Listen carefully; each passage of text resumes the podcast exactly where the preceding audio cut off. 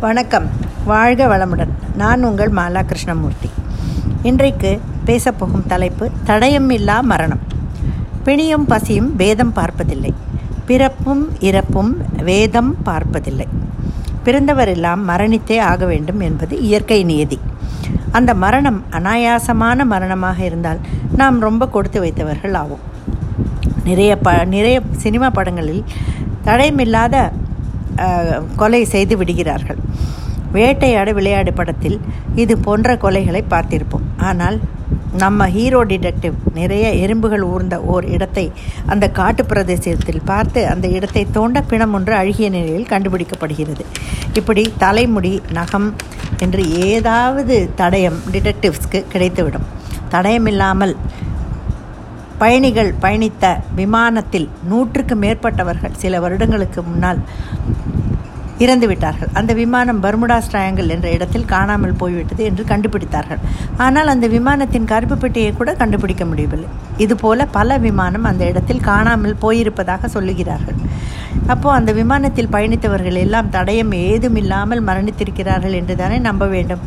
Malaysian airlines விமானம் கூட இது போல சமீபத்தில் காணாமல் போய்விட்டது. அதில் இருந்த பயணிகள் தட தடயமில்லாமல் மரணித்திருப்பார்கள் என்று யூகிக்க வேண்டியதுதான் தற்காலத்தில் நிறைய நல்ல பழக்க வழக்கங்கள் நம்மிடையே தடயமில்லாமல் மரணித்து விட்டது இயற்கை முறையிலான விவசாயமே என்றைக்கும் ஏற்றது. இயற்கையுடன் நாம் ஏந்திருந்தால்தான் இயற்கையும் நமக்கு துணை புரியும். இப்போது செயற்கை முறையும் மரபணுவையே மாற்றும் ஏதோ விஷயங்களையும் கண்டுபிடித்து அப்படி விளைச்சலை அதிகப்படுத்துகிறார்கள். அதை சாப்பிட்டால் பலவித உடல் கோளாறுகள் வருவதாக கூறுகிறார்கள். நிலம் நீர் காற்று ஆகிய இயற்கையின் மூன்று அம்சங்களும் பாதிப்படைவதால் வான்வெளியும் பாதிப்படைகிறது. அதன் பலனாக பல்வேறு இயற்கை சீற்றங்களும் கொடிய நோய்களும் உண்டாகின்றன. மனிதன் மிகவும் சுயநலமாக மாறிவிட்டது தான் காரணம்.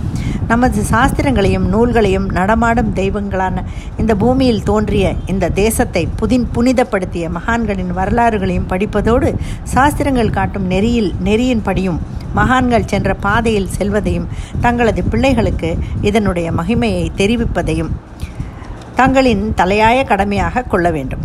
காலையில் எழுவது. வாசல் பெருக்கி கோலம் போடுவது. குளித்துவிட்டு சமைப்பது.